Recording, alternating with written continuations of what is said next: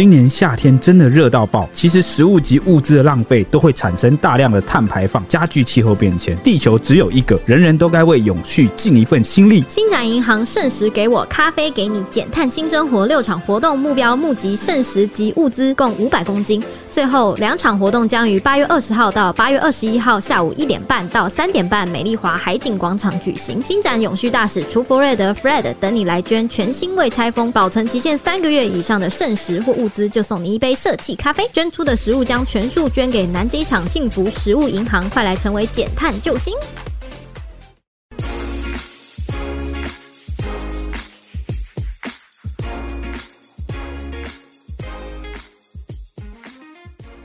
欢迎收听小编没收工。大家好，我是 H 李，我是铁熊，我是周周。这一集我们又要讲到柬埔寨，因为最近台湾真的是每天都在疯传柬埔寨的新闻，每天都在写。对，每天都在写。因为台湾人现在呢，很多人都被高薪诱骗到柬埔寨的悲剧越来越多，最近也成为国内关注的头条。因为这些受害者落地之后就沦为猪仔，被殴打、凌虐啊，强摘器官，或者是囚禁，甚至是性侵，犹如是人间炼狱。悲惨的遭遇呢，也不断流传在网络上，就怕再出现下一个骨灰坛，运不回来的骨灰坛。就连疫情之下，还有很多警察都要到国门去拦。组这些台湾外销的猪仔，到底受害者都发生什么事？今天就来跟大家分享一下这些故事。哎、欸，我看到很多人那个，就是看到这个柬埔寨的新闻，然后就觉得说，怎么可能那么夸张？怎么可能那么多起？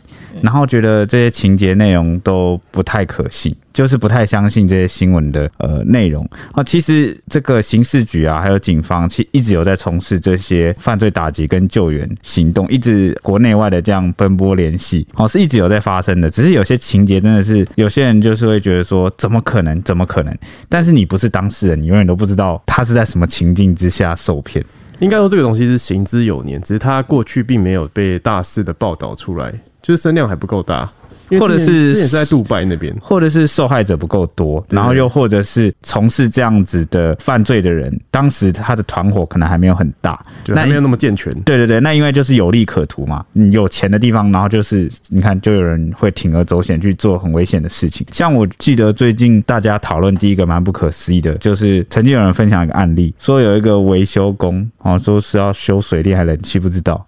然后就被骗，然后呢，等到他那个飞机落地的时候，才发现原本说是要去澎湖，那等到落地了之后才发现是柬埔寨，大家都觉得超扯的啊！太多了吧？对啊，一个是国内线，一个是国际线呢。哎，大哥，你怎么可能会不知道你飞去哪？从来没有出国过，也是有这种可能。我那时候就跟忘记跟谁讨论，跟你们谁讨论，我就说有没有可能他一辈子都没有出国过？然后呢，就觉得什么东西客户都安排好，我随便，我就是拿了机票，随便登机，随便就去了，然后也不在乎自己去哪，反正上机睡觉，下车不是下车。下机就到了，但澎湖没有水电吗？就是啊，什么意思？就是他非得要从台湾本岛找一个人，飞到澎湖去修。就是我我也不知道啊，他当他可能是接比较特殊的 case 吧，超诡异的。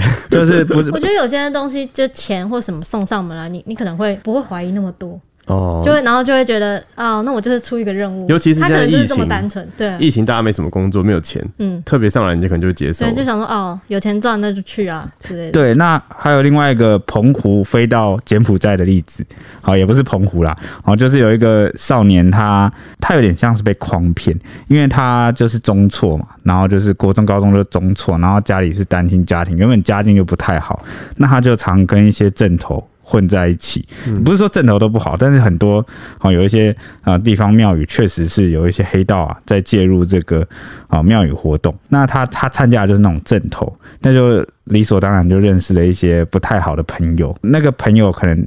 算是一个成年男子吧，中年男子就借他机车，让他无照骑车出去玩。嗯哼，那结果机车还回来几天之后，这个借他车的这个男生就讲说：“哎、欸，你怎么把我车弄坏了？你看这边、这边、这边，还有这边坏的，赔钱。”所以大家以后就记得，不管是跟朋友借车，还是跟租车公司借车，都要先拿你的手机，然后在四个、呃、八个方位拍拍照，还要围着一圈录影，这样才是保护自己的最佳方式。哦，对，反正他就是那个少年也。自己觉得被坑了，因为他才十六岁，嗯哼，啊，然后他就觉得自己被坑了，但他也没有证据可以证明。这时候呢，这个中年男子就跟他讲说：“现在给你一个机会还这些钱，我知道你出不起这些维修的钱。”那我现在这边有一个到国外工作几天你就能还钱，大概三天四天你就能还了。到柬埔寨去，他就真的以为他去柬埔寨三四天就能回家，但是他又又担心说，如果他要跑去柬埔寨这种国外有没有？嗯，妈妈可能会不答应，他就骗妈妈，你知道怎样吗？他就骗说，哎、欸，我要去澎湖打工。那你可不可以陪我一起到柜台去办证件？就他妈妈就信了、欸，大家不会觉得很奇怪吗？十六岁的小孩子，台南的十六岁小孩子，对对对对对，啊啊，到澎湖需要护照？不需要吧？是，哎、欸，但第一次就跟水电工一样，第一次出国的人，或者第一次到国门的人。会不会真的以为到那里就要护照？就是你看这种事就是发生啦、啊，那妈妈就真的陪着他到柜台去办护照。哎、欸，我们上次我们上次第一次去澎湖的时候，我其实也有想、嗯、第一次到外岛，我其实有想说，哎、欸，我要带护照。你给我尊重澎湖哦。想说上飞机是不是就要带那个东西？他其实国内线是不用啊，国内不用啊。那反正你就是台北是要吗？你干嘛？什么意思？就是这样说的，我说的是国门机场。哦，反反正我的意思就是说，有人就是没接触过，那他就是办了，结果真的就是这个少年。就拿着护照，然后飞到柬埔寨去，那就整整快三个月，快一百天吧。那都被囚禁、被打，然后一直被转卖，因为他业绩不好，就是他要被迫当诈骗集团。那后来是他是怎么逃出来？你知道？我觉得蛮有戏剧性的，就是这边跟大家分享一下。我记得他是在那个又要被转卖到那个缅甸的时候，有没有？中间这个他们那个人蛇集团的组织啊，压着一群人，好开车，然后要中途要偷渡那个泰国。那他们在一个乡间小路，就是停下来。那时候呃三更半夜，那个人蛇集团的成员啊下车抽烟，然后就想说休息一下。结果啊，他就趁那个人社集团的成员在抽烟的时候不注意的时候，赶紧落荒而逃，欸。是一路狂奔，然后跌跌撞撞，他不知道跑了多久，开始看到有商店，他就找了一个招牌有中文的商店，跑进去求救，然后问他说能不能。就是联络有没有一个台湾的那个代表处办事处在那边，然后才转接一路转接到哦我们呃刑事局驻泰国的联络官，然后才一路辗转被接回来。那也是真的蛮离奇的。对，但他他在跟电影情节一样。对啊，对啊，那他也算蛮聪明的，知道要趁机逃跑，然后去求救。哦，这算是一个比较幸运的案例啊。但是大家真的不要不信，有些事情就是一直在上演。哦，不是我以前常说吗？现实往往比 这个电影更魔幻。真的很多奇怪的事情一直在私底下发生。对对对对，对，对。那回到话题，就是最近都有网友，因为柬埔寨事件发生之后啊，然后就有网友在 PPT 发了一篇文章说，没有 Bump 柬埔寨诈骗事件根本就烧不起来吧？认为是自从 Bump 发了那一支亲自飞到柬埔寨抢救人质男大生的影片后，网络上才开始关注起柬埔寨的诈骗案。紧接着就有大大小小的新闻报道，然后这网友就说。如果网红 Bump 没有在做这件事情，这些诈骗案可能还在社会角落持续发生。那不少乡民就纷纷留言支持啊，就说：“哎、真的给 Bump 推，以前还错怪他是个蹭流量的人。”男人说：“他反诈骗也不是一天两天了，真的推。”然后说：“我也是因为他才知道的。”然后说，Bump 虽然拍片的风格摆烂，但都是社会议题。还有网友说，敢拍就给推啊，然后大赞他就是柬埔寨事件的吹哨者。然后说，Bump 刷新了我对网红的印象，他真的很屌。然后说，今天如果不是这个自媒体，我看政府应该也不会去理会。然后说，政府做网红的事，网红做政府的事。哇，你们怎么都突然笑出来？不是啊，就是，呃，我觉得大家都只看到很片面的东西。呃，没，我那个，呃。我觉得 Bump 很棒，就是他做这个题，真的真的有让很多啊、呃、年轻的网友，或者是啊、呃、有一些相关单位啊，去更重视，这是事实，这是事实。而且我觉得他他刚好发挥他的在这个群体的影响力到一个极致。对对对对，我觉得刚好大家都在这个浪潮上，就是我的意思是说，呃，这个东西从以前就有。就是这个柬埔寨就是拐人口啊、诈骗，然后什么这这些东西，诈骗机房以前就一直都有。其实我们一直都有在处理诈骗机房被破获的新闻，但是那时候它可能还在一个酝酿，它在一个上升期。那到了这个最近啊，这一两年来开始急速的加速，因为疫情底下啊，很多人失业，那诈骗集团可能也。他也在转变一个模式或方式，那如果有听我们上一集就，就就应该知道说，我们有谈到这个是竹联帮啊，他这个二三代的一些呃帮派成员跟啊中国大陆的犯罪组织合作嘛，嗯、哼哼对不对？那其中一个背景就有谈到说，因为疫情的关系，他原本可以赚钱的很多，比如说博弈产业啊。啊，色情行业啊，毒品啊等等的都有衰退。性感荷官上线喽！对，所以我觉得就是一个刚好呃这个环境背景时空下的转变，他往那边去推移。那当就是新型的哦犯罪的这个诈骗它兴起之后，那大家都会开始慢慢注意到这件事。比如说 Bump 就是假设他了，他就是一个很早就先注意到这件事，然后呢，他也接触跟遇到了这样的事情。正是因为受害者。急速的上升，那他就接触到了，而且真的是他们那种诈骗集团跟黑道组织一直在转变。就他们一开始可能真的想说，我们就去那边设个机房，然后做些网络上的赌盘或者什么。但后来他们发现，好像做这种人口买卖比较赚。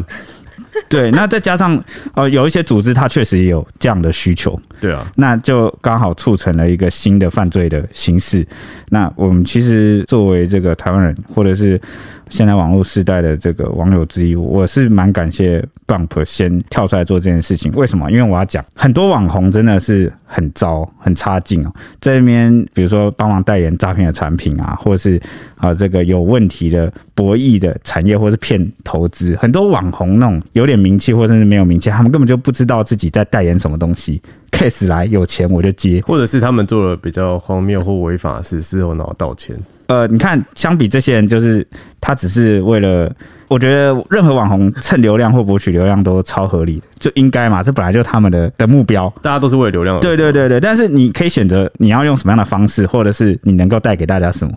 其实就跟媒体很像，因为他们也算是自媒体嘛。对。那我媒体每个从业人员这个圈子很大，然后每个人都有他能够选择自己用什么方式来从事自己的行业。那像 Bump 他就选择了一个用正面的方式去呼吁大家哦，甚至是呼吁年轻一辈的朋友说来注意这个诈骗事件，因为。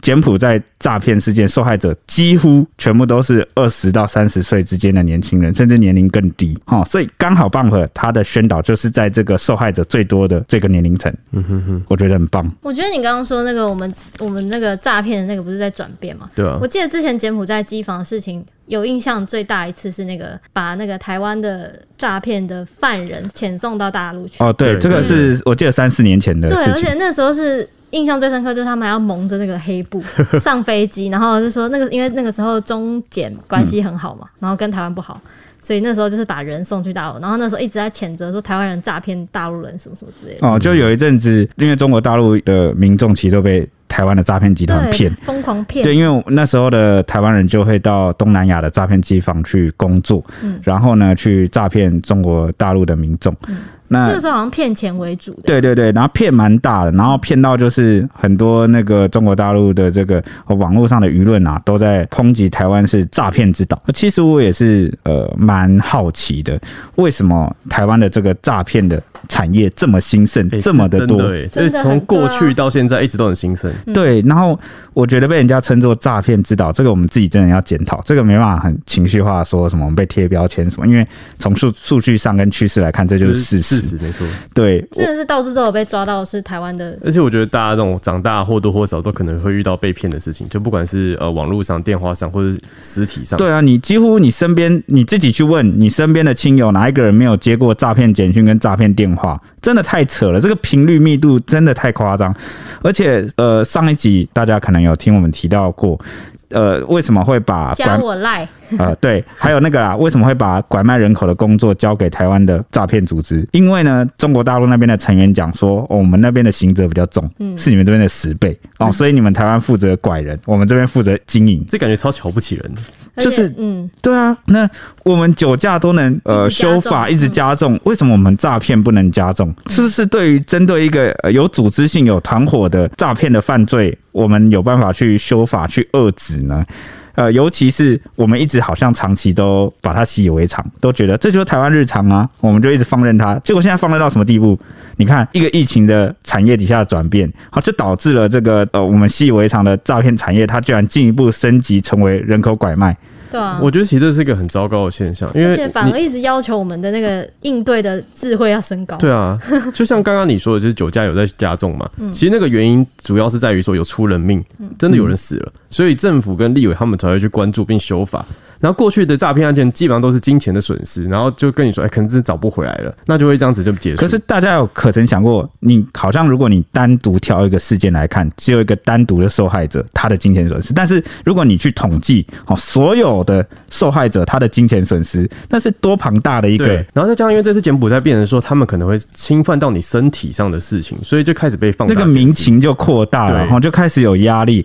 而且大家呃，应该有在常年听我们节目也知道，我们有过去一直谈到。有概念叫做社会信任。你诈骗横行的一个地方，大家的社会信任很低，其实这是在无形中在伤害我们啊国家跟社会的人文素养跟风气。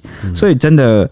我我真的很希望可以去从法源上去遏制，而不是说我们一直宣导怎么反，大家要自保啊，大家要怎么去分辨，大家要怎么样去防范你，这个都是治标不治本的，你懂吗？很累。假设以后你要教小孩，你到底要教他天真善良，然后去相信任何人呢？还是说，哎、欸，你要对每个人都有警惕？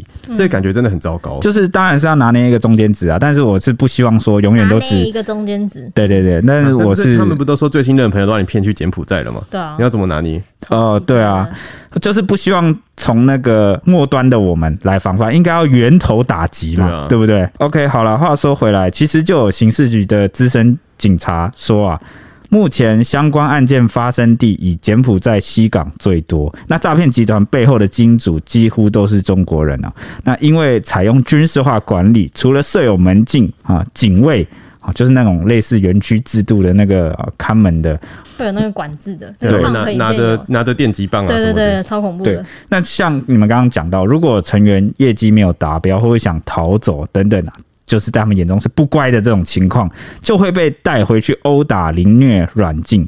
那我就曾经有看到这个流出的影片啊，是他被用皮带就是吊着挂在天花板上啊，上身赤裸，那不断的被电击啊、棒子殴打，就是打到真的就是你全身都是血。欸、那这个简直是电影里面那个什么 CIA 跟什么什么那个恐怖分子啊之类的在对峙的时候的那种。逼问的那种状况，就是电影中了。对啊，然后现在都变成是诈骗集团在做的手法，也太恐怖了吧！因为最近写到很多篇，然后我就是不小心一直点开这些影片来看，我看完都觉得哇塞，这个一般的小朋友或者是正常人看到，应该都会受到创伤。就是对啊，这很可怕。他那很惨，他就是他们的那个宿舍就是很糟糕的那种铁栏杆的床嘛，他们就用那个像您刚刚铁熊说的皮带，把你绑在那个铁栏杆上面，然后就开始拿电击棒开始电你，从背后这样撸撸撸撸下去，就不是不是不是，啊那个人就哀嚎，然后他就说因为死不了嘛，对不对？对，死不了，很痛。因为那个电嘛，然后他就说啊，你要不要跟你家人拿钱？然后他就哭着说，我会赶快去筹钱，我会筹钱，超级可怕的。都不，我觉得他们一定有点把这些就是受害者不当人来看的。对，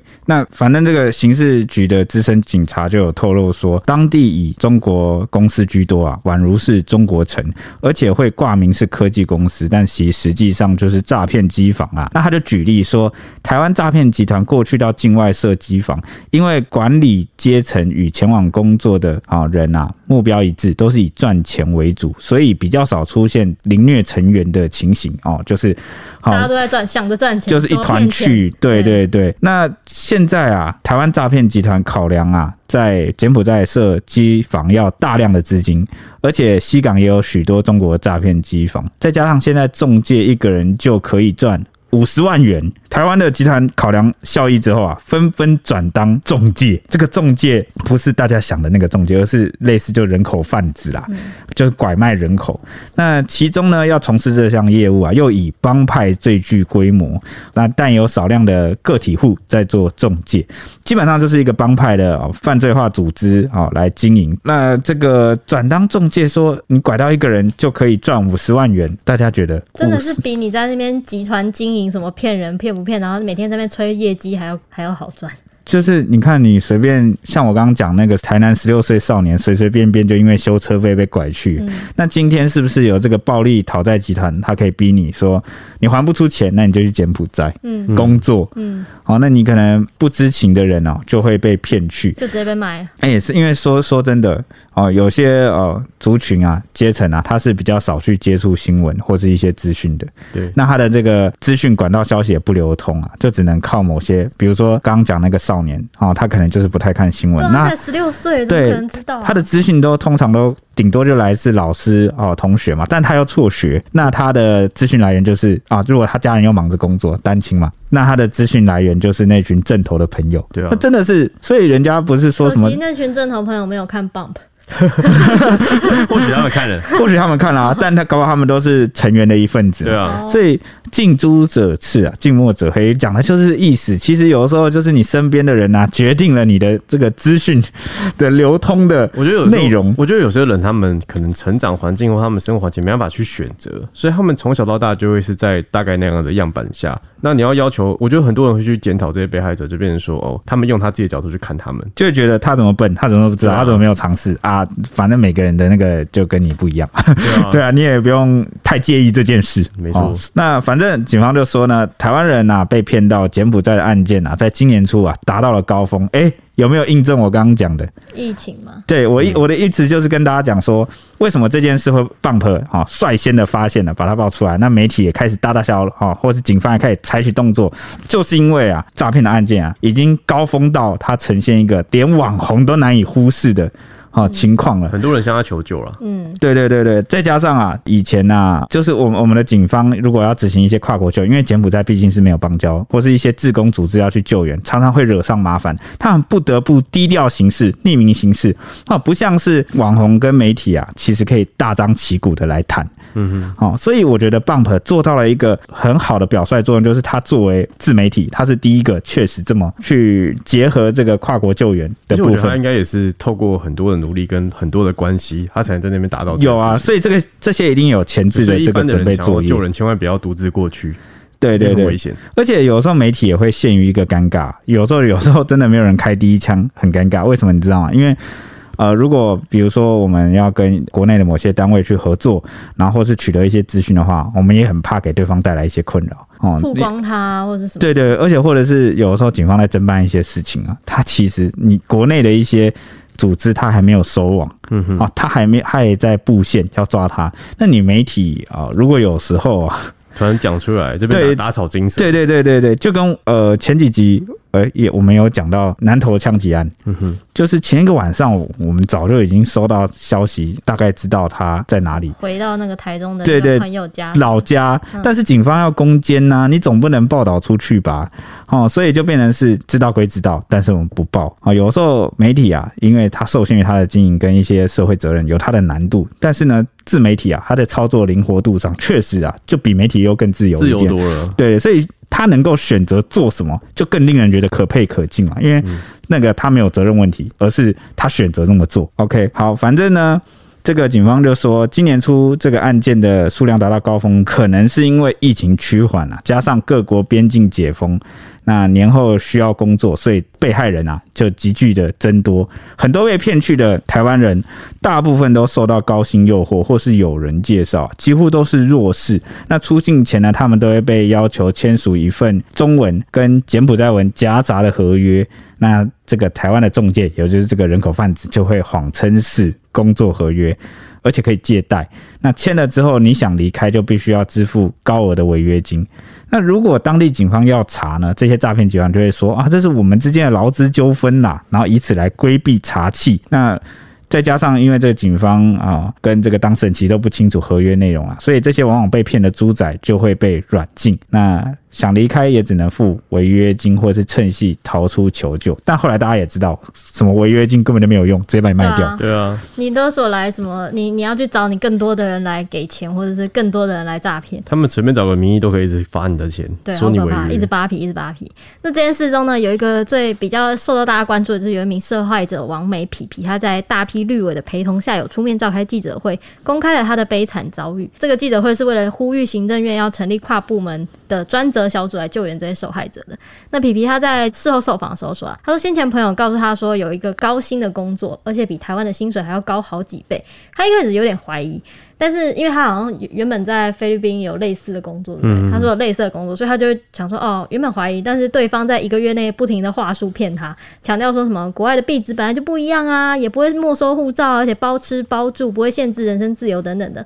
那因为当时疫情很严重，在台湾他又赚不到什么钱，想说为了小孩子拼一下，所以最后就决定去了柬埔寨。他二十几岁，非常年轻，对，非常年轻，是个王美。后来呢，到了当地以后，就一切都变了掉了。哎，原本下飞机的时候还好好的，还去真的饭店。住了一晚哦，结果隔天一早，完全全部都什么都变了，被强压上车，再到西港，然后这个四个小时的车程没有网络，也不能求救。到了公司之后呢，他的护照就被没收了。接着诈骗集团的人就直接跟他摊牌说：“我是人头，你就是被卖了，进来了就出不去了，要再骗五六个人过来，不然就叫家人来拿钱赎人。”他当下非常焦虑，但是一反抗，他就会被电击棒攻击，被电晕后还会被铐起来打。皮皮说呢，他在七天内被转卖了四次，但是过程中他完全是不知道、不清楚的，是在睡觉的时候突然被叫起来收拾行李，接着就被载到别的园区转卖。途中呢，他都不断的遭到殴打啊、性侵。尤其是当时他有一个行事力是轰动社会的，就是出自他那个行事力，就是最早在这个诈骗事件流出来这种媒体有报道，有一个女生她公开了她每天的遭遇的事件，就有点像日记。卖的那个，其实 Bump 一开始去救的也是他，也是他。对对，影片中有他的形式。对对对对对，内容就说呢，他在六月二十五号凌晨搭飞机抵达柬埔寨首都金边，早上七点呢被带到西港，下午就被告知已经被卖掉了。他因为不想做诈骗被毒打，然后傍晚就被转卖到第二家公司，还被三个人轮流性侵。那到了第二间公司的宿舍的时候，又被两个人性侵。六月二十六号白天他在睡觉，因为可能前一天晚上被轮流性侵了，然后非常的不舒服。晚上又被带到饭店，又被一个大陆人性侵。深夜呢又被带去国际的酒店陪睡两名男子，被其中一人性侵到快天亮。六月二十七号的时候，被另外一名男子强迫口交，直到他吐出来为止。晚上又被卖到第三间公司。那个第三间公司的老板在六月二十八号的时候，本来看他很可怜，不想转卖，把他安置在饭店，途中却想要性侵他。那他一直极度的反抗，途中导致他的手跟下体都有严重的受伤跟流血。在六月二十九号的时候呢，他则被卖到第四间公司，惨遭性侵一次。在隔天，诶，他奇迹似的拿回了护照，吓得他立刻报警。然后在七月一号的时候被警察接走，然后获救。对，那皮皮就透露呢，园区其实很大哦。这个所谓的诈骗园区里面，居然有医院、商店，还有 KTV。虽然这个园区虽然大，但他们这些受害人都是被限制在一个小房间内，要把业绩做起来才可以自由进出。那他当时呢，就受困在一个建有大闸门的园区内，就算想要跳楼逃脱啊，也只会跳在园区里面。而且啊，诈骗集团跟当地警方勾结，贪污很严重。有人报警啊，结果就被带回殴打整天，甚至电击伺候。那他遇到一个。大陆的啊男生受害者，中国大陆的男生报警了四次都被抓回来，好，所以他就不敢求助警方。那甚至还有听说有受害者被抽血拿去卖。哎，我有写到一篇在讲那个赏金，牛没有赏金猎人哦。我写到的是赏金猎人，就说那个诈骗集团会在 Telegram 上有个群组怎样，然后就会发布什么赏金猎，什么抓这个抓回来西港逃出人抓了回来的话，一个人什么几百万什么之类的。哇，给几百，还有专门狩猎那个逃亡者的。对对对对，哦欸、我跟你讲，他们那边的人真的超可怕的。因为刚刚你前面不是有提到说，他们去的时候签一个合约嘛？嗯、他们其实要拿着那张合约拍照，拍照。对，然后他的后来这个皮皮就透露说，就是这些诈骗集团的头头，他们可能在一个网络群组中，把他这张照片互相转传，然后就变成说，哦，我要卖这个，你要不要买？这边人跟就人肉市场啊，对，人肉市场直接被这样转卖，嗯、卖来卖去的，好恐怖。对啊，那皮皮最后就说他是求助这个 YouTuber Bump 啊才获救。那因为对方帮忙联系反诈骗组织啊，那在合作一起找柬埔寨当地的省长和秘书长来营救。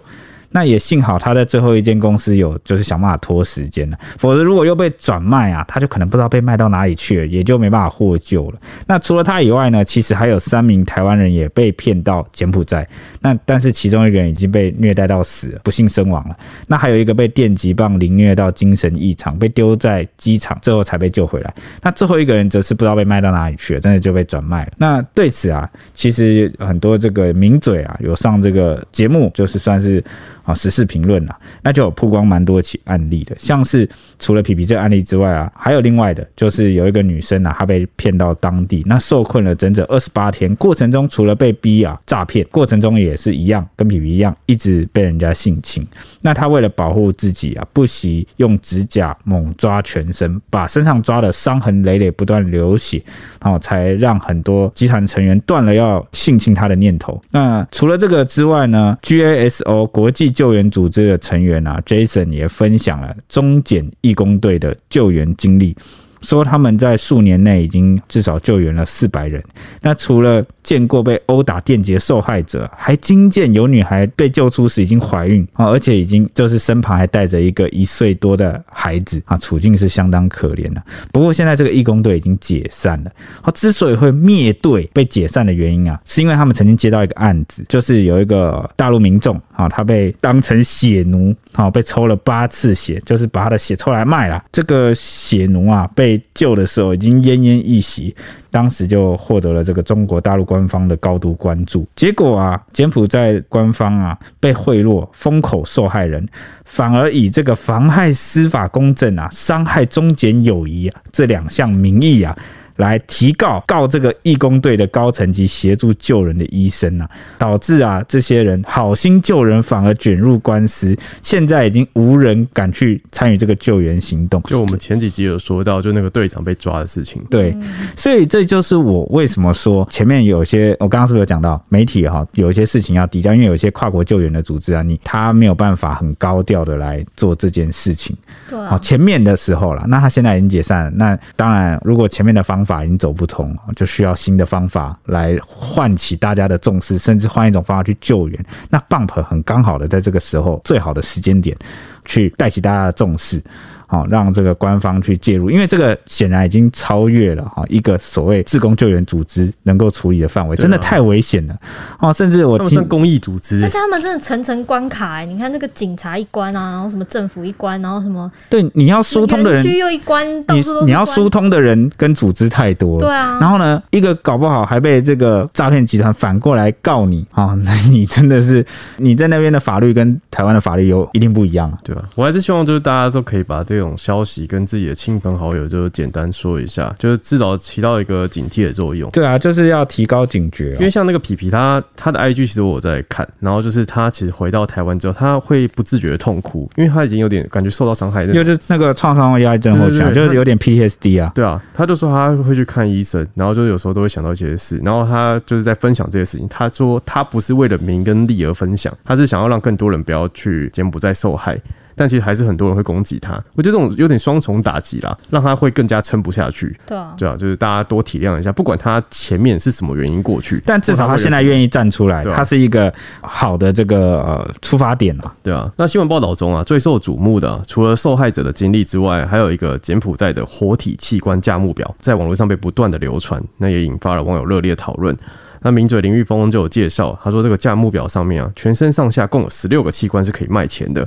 他说，在当地被称为大件的买卖是心脏、肝脏、肾脏、胰脏，前三种大概是三百五十万到五百九十五万元的台币不等。好好贵哇！那最昂贵的其实就是胰脏啊，一颗就要三十五万美金，大概是一千零四十四哇四十四万元台币。我我我我现在你是个千万富翁，对啊，我现在有一个千万在身上哇！此外啊，就是像双眼、还有牙齿、跟头皮、还有头盖骨都被分区标价，血液则是用五百 CC 来计算。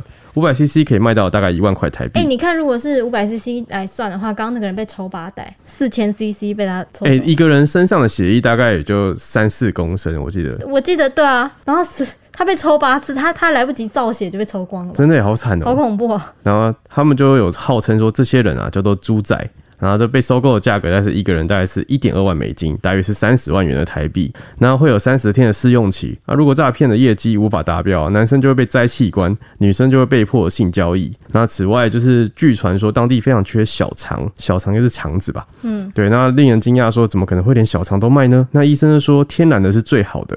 林玉峰也坦言说，他曾经听过有个个案啊，被拿走了一颗肾脏，继续被诈骗集团要求骗人。后来因为摘除的手法不佳，甚至保存不良，又被拔走。第二颗肾脏下场非常的凄惨，难怪我就是他们在转卖人的时候三四十万这样转卖，我想说啊，这样子转卖之后是要怎么赚什么？对啊，对，哎猴吗？原来就是因为他最后可能还有器官成本亏的时候，就会把你的器官摘掉拿去补，好恐怖。我觉得人就是被当商品卖，真的是非常可怕的一件事情。对，好恐怖。那柬埔寨的故事最近也是勾起很多人的回忆，像是作家吴淡如他就有说过，他曾经到当地旅游，他有一天就跑去给人家按摩，结果一一看发现那个按摩师傅竟然没有脸，对方就透露说他自己曾经是一个计程车司机，结果遇到歹徒抢劫，还朝他的脸上泼硫酸，把他丢在那个荒野之中等死。这一切呢，都只是为了抢他身上那个十块钱美金，大概三百块台币。吴淡如就说呢，那个时候有一个过去啊，其实有一个一九五一年兴起的赤柬，它是一个像义和团相同的政权，短短四十八年的统治时间内呢，就把七百万人民残杀到剩两百五十万人，全部都是自己人杀自己人，搞得比十八层地狱还恐怖，不想死的只有逃。他说呢，东南亚虽然有很多国家发生过政变，但从来没有一个像柬埔寨这样把整个国家搞成大型屠宰场的案例。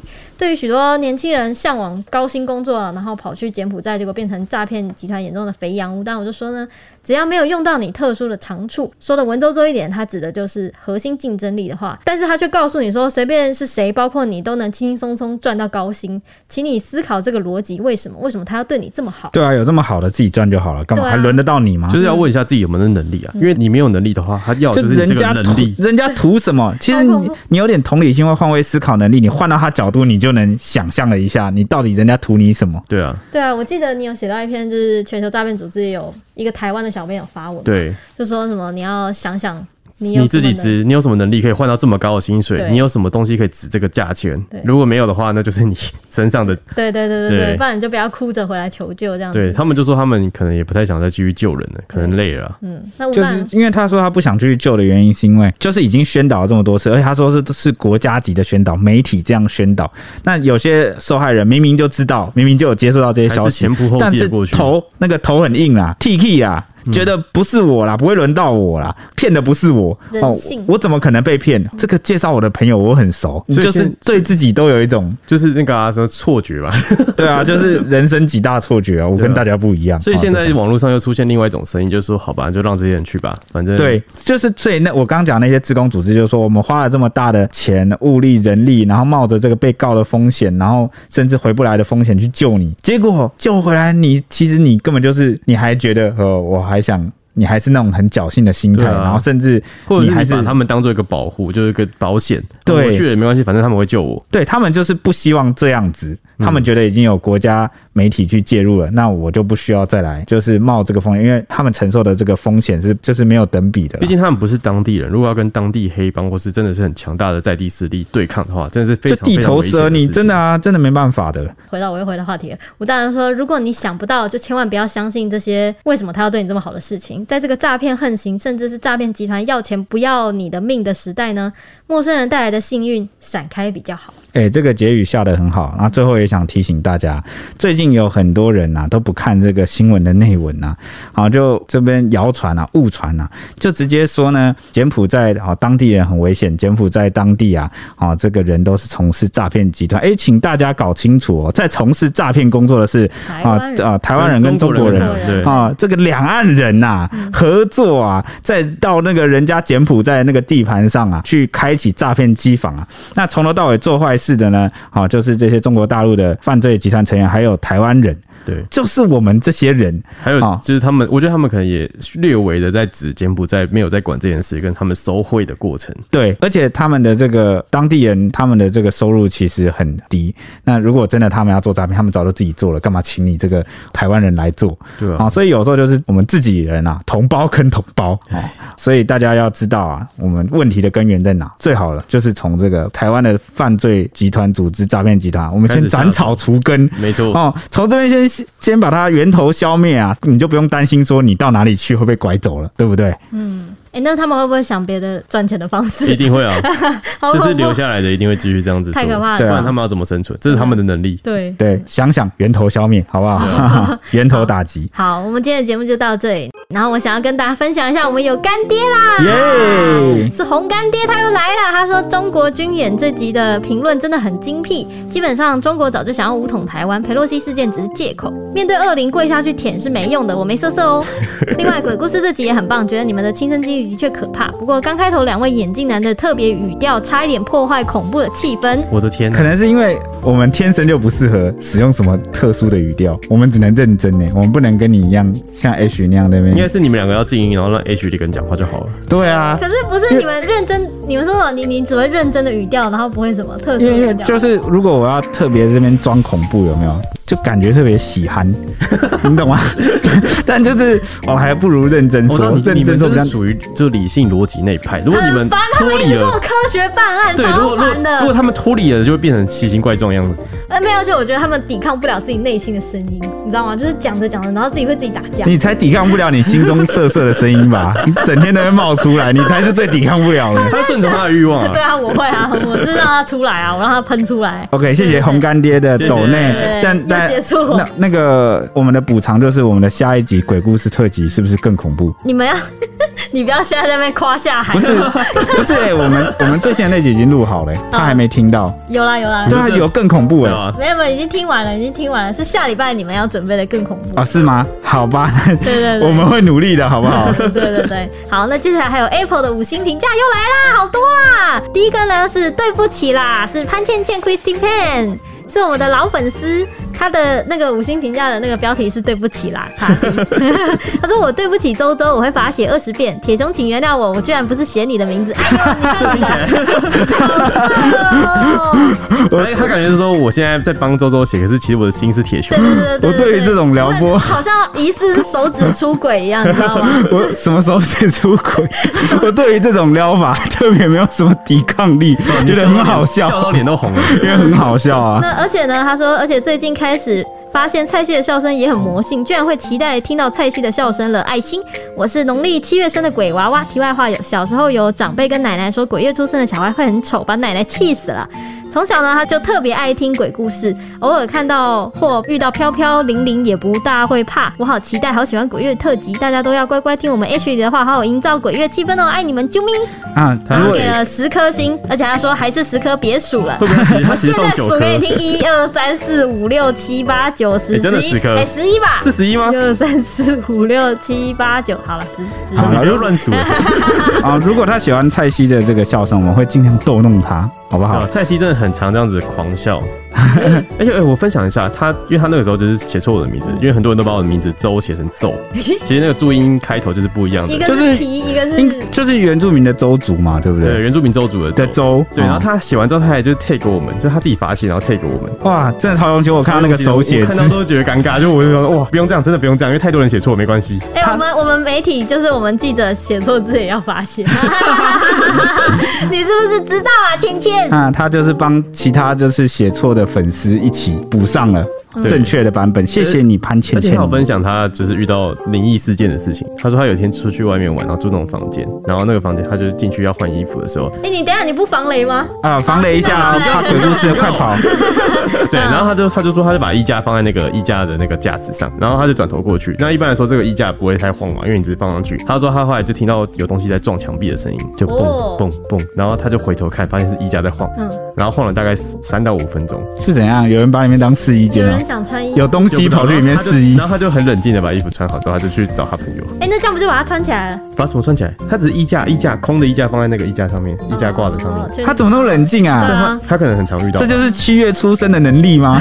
看来那个长辈说错了，根本根本就不是什么外表的问题，而是胆子特别大吧？我觉得真的七月宝宝感觉胆子都特别大。对耶，蔡西也是啊。对啊。好，接下来是 G Cup H 里后援会，他说他又给了我很多颜文字，是 B 跟 D 跟 D 跟 A 倒过来的 颜文字。他说好久没来给小编留言了，H 里有想我吗？从那天开始，满脑子都是 H 里唱 Barbecue 的声音。H 发片我要买啦，我也想跟 H 里一起出去玩啦。H 里要开车带我去吃螃蟹吗？P.S. 如果中共打来，我不会接。哎，都是 Ashley 耶，好那个、哦、偏心哦，但合理的、啊，对啊，他名称就是后援会啊，好了，原谅好不好？对吧？好，接下来是啊弯弯弯，我要再数一次，他四个弯，啊弯弯弯弯，他说他的标题是再来补充一个缩写好了，叉 D。很年轻也是可以确诊的吧？怎么了吗？我也有用叉滴滴滴打字啊。其实我们差不多啦。铁雄的下一则留言回复竟然说，但我的特别短就不公平。叉 D D D D D D D D D D，害我开车上班的路上直接爆笑出来，而且整集回复留言 H 都在 T D L B，太有够好笑了啦。那你下次简短一点说 H D O 就好，好大哦。我今天我的那个我有收到一个粉丝跟我说，我是不是？在偷开车，我就说他一直都在车上啊，偷开车，他没有，他没有偷，他其实正他一直都在车上，对啊。然后我就一直跟他那个，我就一直跟他简写来简写去，然后我就说 G，然后 W S S，这是什么？给我色色，这是你自己创的吗？这是应该他自己创的，我自己创的。我就一直 G W S S 他。好，接下来是小郭，虽然说他的郭分开还打了，他的标题是差点给差评的路人，他给了我们五星。他说今早在晨跑时听 Podcast。轮播到小编的鬼月特辑，突然发现大家讲好慢，声音好低沉，听了有点不爽，想说可能鬼月特辑故意装的吧。到休息点想要换节目时，才发现哎，播放速度慢了二分之一，调整一下才正常。顺便提，在休息点换节目的时候，手机意外解锁失败，被锁了一分钟，一串的巧合，我都怀疑是有新听众了。对，太可怕了吧这个。所以就是跟我们 IG 前几天的 po 文一样，就是有一些巧合哦。这个月份的巧合真的真的是，可是我觉得他超强的，就是你知道那语速调到二分之一是真的有多缓慢吗？他居然听得下去，他居然听下去还慢慢跑。讲话像是这样，对，他是我们忠实听众。我是没有哎，他说是差点给差评的路人，感觉他就是新听众哦，真的吗？对，然后不小心，然后他居然还愿意给我们五星，那代表太感谢你了。这个是正常语速，可能是因为我们平时讲话语速太快，调成二分之一还是还是 OK。对对对对，谢谢你新听众。好好，我们今天的节目就到这，又大超时了，我们下一集见，拜拜。